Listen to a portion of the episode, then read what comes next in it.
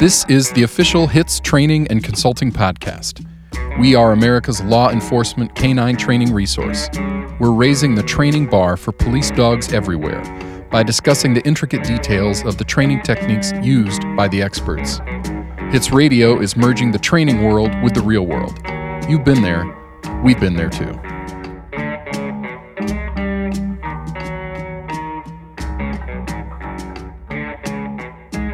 Welcome to Hits Radio. My name is Jeff Meyer. I'm your host as usual. We're coming today from uh, Chicago. We're finishing up uh, Chicago uh, Hits 2019. We're just kind of wrapping it up. I'm sitting here with Lauren DeGreeff. I think that's how we say it, right? That's right. I want to make sure I don't say it wrong.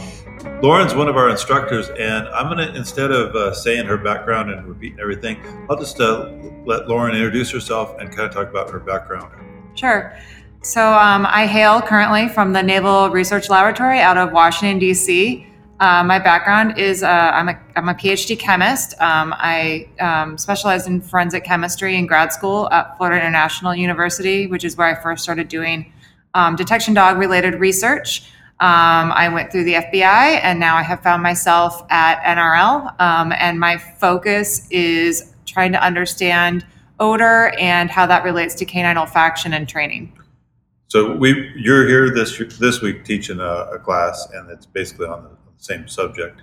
Um, with in your in your research, you're, you're actually working with dogs on a regular basis, uh, seeing what we do and, and how to improve it. I assume.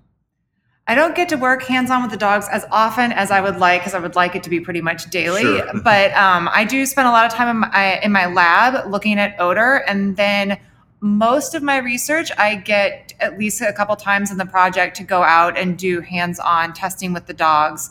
Um, and that might be using operational dogs if that's how we want to answer the question. Or sometimes we'll use green dogs or other types of dogs if the we certainly don't want to give the operational dogs any kind of odors that would you know Yeah. mess them up. Yeah. So um, we use a variety of different Yeah. d- types of dogs basically. Okay. And what what is the class that you're teaching this year? Yes.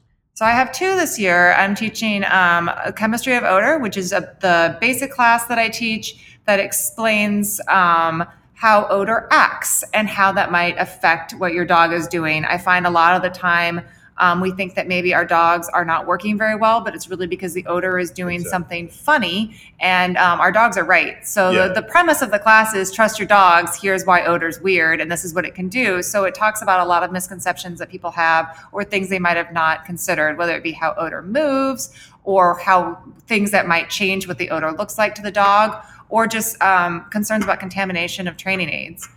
Um, and then the other class is um, detection of homemade explosives because uh, um, we still live in a time where we spend a lot of time training the dogs and even the instrumentation at the airports and whatnot um, focused on traditional explosives, but homemade explosives are very important Correct. Yeah. but they are also very complicated. They're not necessarily as um, there's just a lot more options on what they can look like. So there's a, uh, a handful of other concerns that you Sure. would have if you're training a dog or making an instrument to detect them. Sure. Okay.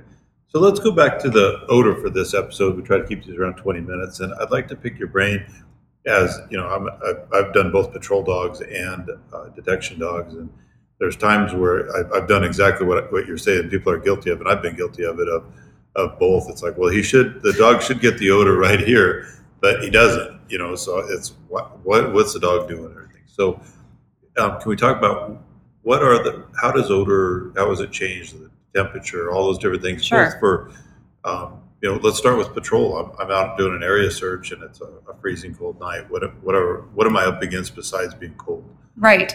So um, temperature is always a really good um, thing to be concerned about because generally, under normal circumstances, a warmer temperature is going to increase the availability of odor, but it's actually much more complex than that. So, if you're talking about patrol, for instance, um, cold weather can actually sometimes help you because it helps hold the odor in place. Cooler weather can um, keep the odor low and where it, you know, where it was Sure. originally, as opposed to hot weather, which can drive it off really, really fast Also, things like grass can help hold it versus um, a, a parking Yeah. lot, for instance, which are things that you probably experience with your dog, but there's like reasons, Sure. chemical reasons for that. And where is there a temperature threshold? Because I've seen that. Like a nice cool night was perfect when I was Yes. in patrol. I loved those nights to go hunt for people.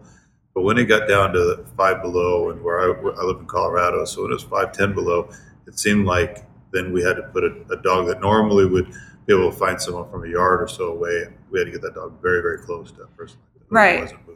So it becomes like a, a threshold issue, is what it is. So when you start getting really, really cold, the amount of odor is just less and less and less. So it's not that it's not there; it's just that there's there's less of it. So if your dog's threshold is at X at at you know uh, 50 degrees, then on a night where it's five, that threshold is now going to be below that, which is why you would need to get closer to source. Sure. And is there? There's probably that's probably not. Um, it's probably more dog specific than it, we can't say that in generally this temperature or can't. Right. It's it's it's it's dog specific, but it's also what the odor is. So the problem with odor is that there is a very it's very difficult to make a blanket statement about how any of it behaves. So certain odorants, so let's say your ammonia off your ammonium nitrate or a compound called methylbenzoate off your cocaine, they're not going to behave the same because molecularly they're different. And as a handler, it's not necessarily, it's not remotely necessary to understand molecularly how they move, other than the fact that some compounds absorb better to things like grass. Yeah. Some are more affected by heat or cold. Some are lighter and will move away from the source faster. So basically, instead of you know trying to figure out each individual odor and how it's going to act, but more generally understand that there is a range of things and Sure. that everything is going to act the same.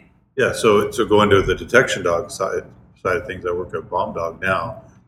Um, you know, there's odors that he's better at, obviously. Yeah. And and it's not that it's his favorite odor. He likes the way that smells better. There's much more to it than that. So what what causes some dogs like you know there's certain, certain odors dogs struggle with, and other ones that you know, same amount of same amount of material put out in the same height. It seems like dogs will do much better on some than others.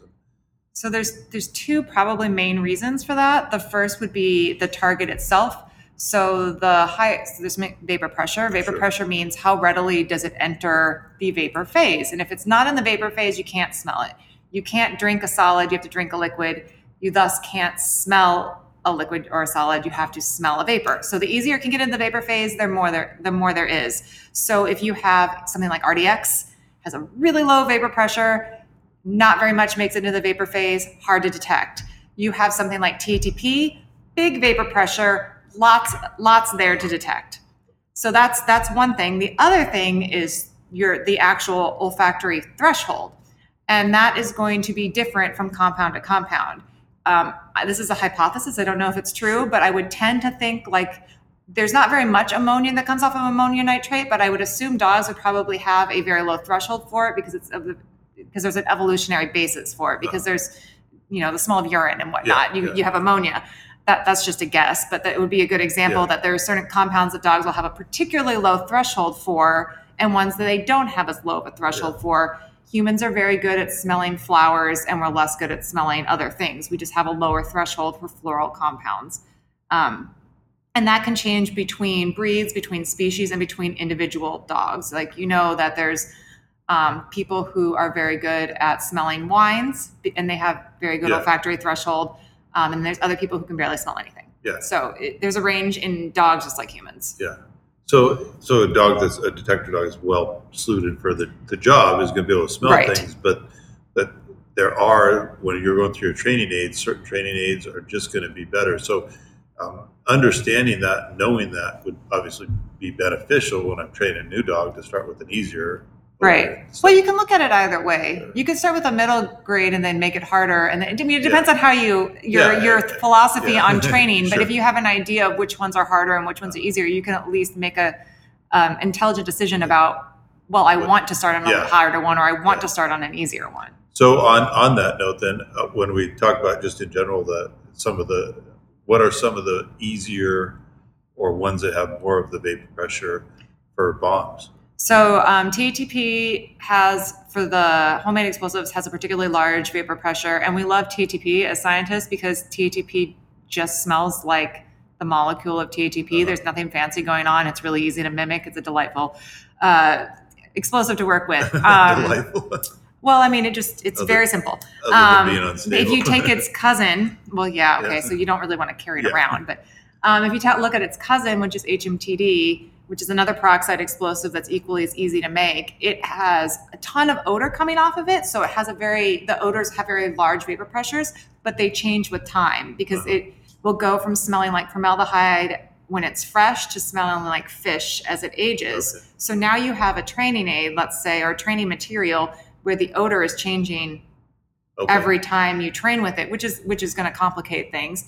Um, the lower thresholds, a lot of your uh, Let me- military. Let me interrupt oh, you sorry, real quick on sorry. that though, because I find that fascinating. So, well, uh, because you know, uh, oftentimes uh, when we've trained on TATP, it's it's you know, it's in a very very controlled environment, or HMTD Mm-hmm. especially. It's in a very controlled environment. It's often fresh. So, is that something that I should be concerned about? Because I mean, it smells different to us, but can the dog generalize and understand it's two weeks old? I mean, I do not know the answer to that. Um, TATP is easy. Um, Yeah, even sure. the dirty TATP, which is probably more likely what the dog would find in real life, is Yeah. still going to have a really big molecular TATP odor. That's why we like it. So even if there's some acetone left over in the Yeah. dirty stuff or some other compounds, that main one's still there. Um, because HMTD changes so much, not only does it change with age, it changes on purity quite a Uh-huh. bit. Um, that one is really complex, and I actually have never been able to. I would love to, um, but I have never been able to test dogs on Yeah. fresh versus aged and clean versus not clean. But what I can tell you is that there is a, a pretty strong difference. So the takeaway from that is if you ever have an option to train on Old, different yeah. things, old, new, person A made it, person B Yeah. made it, take that sure, Take that advantage. Yeah, Yeah. I'm glad you mentioned that because I, I didn't ever understand there was a difference. Yeah. HMTD is a fun one. It really, it's uh, it's quite. The odor is quite interesting. It's almost like uh, following cadaver odor. Like it changes Yeah. a lot. And can the same be said with our regular? I mean, obviously, our uh, regular training aids will degrade over time. Does the actual odor of them? I mean, I know we can taking away the the issue of contamination and all the other stuff that that is dumb dog handlers. That what we do to you know to to mess up the purity of the odor. Do they also degrade badly over time? Um, they, I have never been. There are no storage, actual storage studies out there formally. However, we know that um, TNT will change a little bit over time, but um, it's really a ratio changing, so it shouldn't be nearly as problematic. Um, a lot of the military grade explosives are very stable, which is useful, which is why I um, talk a lot about homemade explosives Sure. because homemade explosives are not necessarily that stable, and there's a lot less known about it. Yeah. So that I have a, there's a lot less answers out there, and um, you can also make such a different Yeah. many varieties of Yeah. them. Um, so that's so the the homemade explosives I would recommend, you know, changing up, trying fresh, maybe keeping some aged ones. I suspect that on the binaries, if I was the bad guy, I probably wouldn't keep them around for a really long Yeah. time because they're so easy to make. Yeah. So, and um, is it, I'm sure there's probably a threshold problem with both of those. So, you know, we we train on very very very small amounts because of the inherent danger with them. Sure. How and I mean, we've we've also exposed our dogs to hundreds of pounds of explosives on a few times and see what they do, and, and they work through that. If is there any study showing that if my dog now is able to detect 300 pounds of, of any other explosive, and he understands that the the threshold problem when it gets big, when we go back to TATP, which obviously has a lot of vapor pressure, does that make that problem worse? And are they going to have difficulty with that one?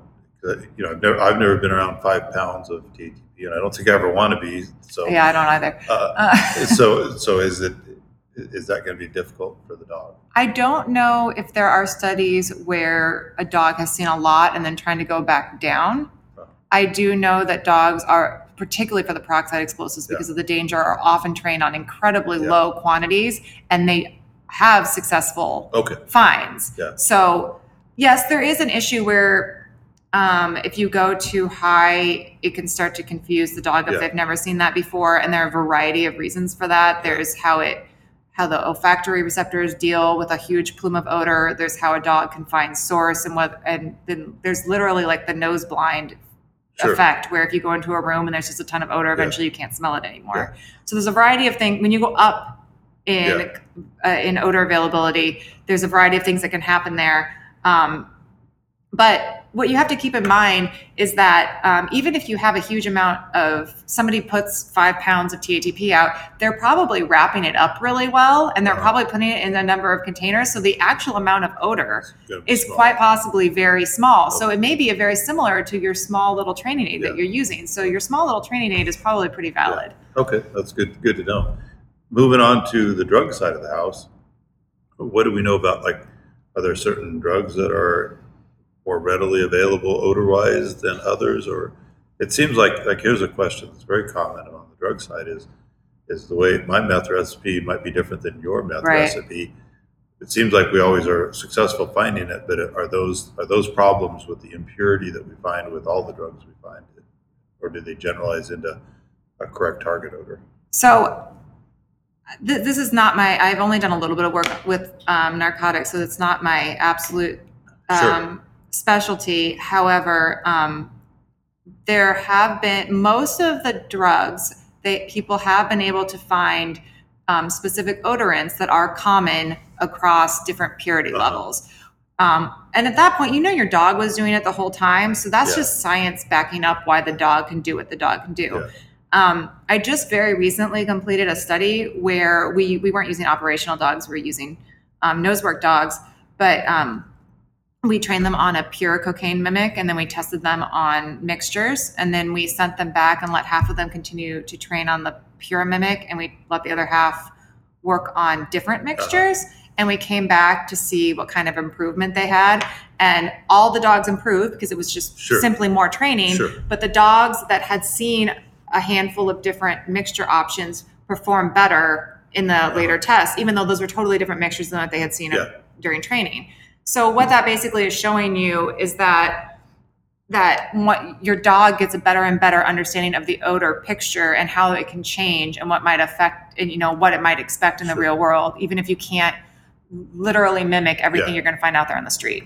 So that that obviously goes to where the value, like we train with a large group of bomb dog handlers, and I always say the biggest value is that we're using all of their aids. Yes. So that's That's my yeah. I mean, people don't can't have all the training aids in the world. You can't get every manufacturer. You can't put it in every different type of container. But what you can do is share with the you know any jurisdictions that are near you, Yeah. and that's really important. I think. I think there's some science that, that shows that even if it's, if I've taught my dog how to work through some of these problems, if it's a totally different problem, he'll he'll understand that he's looking. It's, Yes. it's going to be different, but I still know the odor, right? Right. Exactly. Yeah. Dogs can get really accidentally specific on things. So if you're changing it up a lot, that will help prevent them from getting um, kind of tunnel vision. Sure, that's a, that's a good way of looking at it. So going back to the, the class too what are some other things like on the detector dog side of the, the house that are going to affect odor when, uh, when I'm like either in the training environment or the real world? What are Um, so there's, uh, let, let's see, we've talked about temperature, um, humidity, water. Water is a big one. Odor likes to go into water. So um, if you have a buried or any kind of hidden um, target where there is any kind of water source, it will like to follow that. So if your dog is alerting downstream or at the nearest um, amount, the nearest water, there's there's a good reason for that. Your dog's not crazy; it's Uh-huh. doing something um, cadaver dog handlers see this all the time, but other type of handlers might not think about this. Um, but dew is very helpful for that reason because it will help hold the water there. Um, soil that might be wet on the top is helpful for that um, reason. Another thing people don't think about because um, when you think of odor, you think of a vapor that floats and is very Yeah. light, but it does have mass, so it does get affected by gravity. So it will. We all know that like if you have a high height, it will fall down the wall or what have you, but it will also fall down a hill Okay, or I never thi- thought things like that, that. So it, it- anything that would affect gravity, your ultimately your odor will be affected by gravity and will fall. okay, uh, I guess It will settle into cre- crevices. Anything that a water would do, settle into crevices, things like that. Um, ultimately, odor will do also. in a, in a slower speed, I assume. Slower and a little bit more distributed. Oh. Like if your odor source is to the left and you have a crevice to the right, I'm not saying that all of the odor is Yeah. going to be in the crevice. Like eventually, all of the water would fall into the crevice, but like it will, you'll have like a nice um, plume of odor in that crevice in addition to it being at the source. Okay. Are there scientific ways to measure that? Yeah, there are, there there are. However, there are, but the one of the biggest problems um, on our side, on the laboratory side, is that the dogs are really good at their job, There and our instruments are have a hard time keeping up. The dogs are very sensitive, so they can smell very low quantities, and sometimes our instruments, um, particularly field instruments, Yeah. have a hard time getting that low. But um, what the dogs are really good at is selectivity, Yeah. so they can work out odor through a through a really Yeah. complex background, and our instruments aren't as they're not Yeah. thinking like And you know. So I a lot you're on the science background, but I love it when the dogs win, and I love it. Oh when, yeah, the I love it when they spend a billion dollars and some dumb Labrador comes in and wins. I, I spent a lot because I'm the um in my my group at NRL. It's a sensing group, so they spend a lot of time um, developing or testing different types of sensors. And I'm the only person over here looking at fur sensors. and um, I I do feel like I spend a lot of time making sure people understand just how good the fur sensors I are. And because you know i don't i'm i'm all about um, bringing sensors and dogs together but i don't tend to think that we're going to ever make a sensor that's going to defeat what the dogs can do I, I agree. I've heard that. The, I've been a dog hound for a long time, and I know one time when tasers were getting popular, they said, "Oh, that's going to take the patrol dog out." And Yeah. I said, "A taser can't smell." So no we're, we're your good. taser's Yeah. not going to go Yeah, find the yeah. bad guy So- first So I wasn't worried then, and then sometimes when you see the latest greatest machine pop up, people say, "Oh, eventually we won't have detection dogs," and I don't, I don't think in my lifetime I'm ever going to see. I don't. to I that. tend to. I'm all about. I, I think that making instruments that complement complement the dogs, Sure. or using the dogs as a way to design instruments. But I don't think you'll ever take dogs out of play That's good to hear. for both of us. I Yeah, think. exactly. Yeah, we both will have a job here for the rest of our careers. So, well, I know you're really busy. Uh, this has been a big conference, and uh, hopefully, you're. I know you're probably getting inundated with uh, people stopping you and asking you questions. Oh, it's the best. Yeah, we do a lot of networking here, and, and uh, I always encourage people to, to flag down the instructors and pick their brains. So I've already gotten feedback. You got another class tomorrow. I gonna do. Yep. So I'm looking forward to sitting there. So thanks for taking the time today. I Thank you so much for it. having me. Absolutely. Hope you're enjoying yourself. Absolutely. And then in uh, the future, we'll probably talk about some other subjects. And maybe uh, when we both get back to our regular jobs, we'll find some time and do a couple other follow up shows if that's okay. Sounds great. Yes. Thank you again. All right. Thank you, Lauren. Hits Radio is brought to you by the professionals at Hits Training and Consulting. Don't miss out on the world's largest law enforcement canine training conference, coming to the McCormick Center in Chicago, Illinois this August. Hits has the most diverse class schedule to fit your training needs. And with over 100 vendors, you'll find everything you need to gear up for your next shift. Register today and save at www.hitscanine.net.